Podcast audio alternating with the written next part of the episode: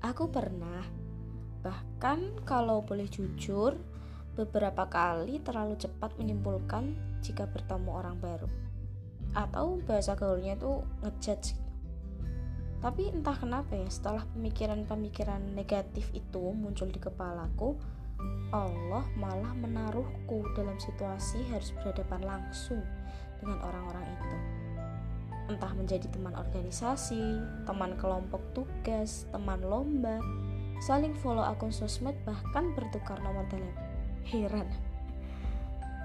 Apakah ini bagian kecil dari keajaiban? Boleh jadi kamu membenci sesuatu padahal ia amat baik bagimu dan boleh jadi pula kamu menyukai sesuatu padahal ia amat buruk bagimu. Allah mengetahui sedangkan kamu tidak mengetahui. Quran Surat Al-Baqarah ayat 216